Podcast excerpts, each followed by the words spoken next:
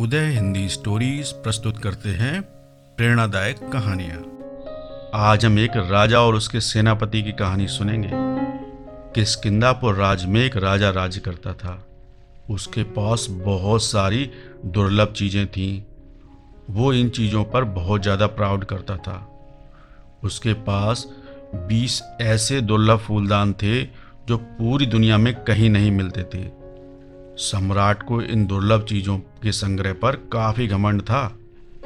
एक बार राजा के सेनापति से एक फूलदान टूट गया। इस वजह से राजा को बहुत गुस्सा आया। उसने सेनापति को फांसी देने का आदेश दिया। उसी राज्य में एक बूढ़ा व्यक्ति भी रहता था। उसको जब इस बात का पता चला तो वो सम्राट के दरबार में हाजिर हो गया और बोला, महाराज, मैं उस टूटे हुए फूलदान को जोड़ सकता हूँ। और ऐसे जोड़ दूँगा, आपको पता ही नहीं चलेगा। बिल्कुल नए जैसा लगेगा। ये सुन के राजा बहुत खुश हुआ। उसने कहा, ठीक है, अगर तुम उस फूलदान को जोड़ दोगे तो मैं तुम्हें मुँह मांगा इनाम दूँगा। सम्राट की बात सुनते ही बूढ़ा आदमी बोला, एक काम करो, जो बाकी बचे हुए उन्नीस फूलदान है, वो भी लेके आओ, तभी मैं इसको जोड़ पाऊँगा। राजा ने वो जो सही सलामत उन्नीस फूलदान थे, उनको भी मंगवा दिया।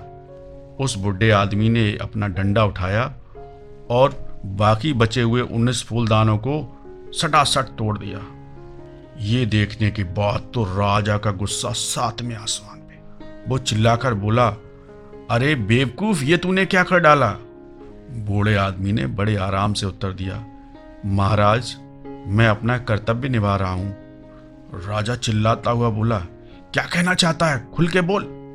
बूढ़ा आदमी बोला, महाराज, इसमें से हर फूलदान के पीछे एक आदमी की जान जाने वाली थी। कभी न कभी कोई न कोई फूलदान टूटता और उसको मौत की सजा सुनाई जाती। अब इन सारे फूलदान के लिए एक ही आदमी की जान जाएगी, वो मेरे इस बूढ़े आदमी की। बूढ़े आदमी की चतुराई और हिम्मत को देखकर राजा को बहुत प्रसन्नता हुई। राजा ने बूढ़े आदमी और अपने सेनापति दोनों को माफ़ कर दिया। आइए मेरे नन्हे दोस्तों, इस कहानी की शिक्षा को जानते हैं। किसी भी बुराई से लड़ने के लिए एक हिम्मती आदमी ही पर्याप्त होता है। उदय हिंदी स्टोरीज, आपका अपना रेडियो स्टेशन।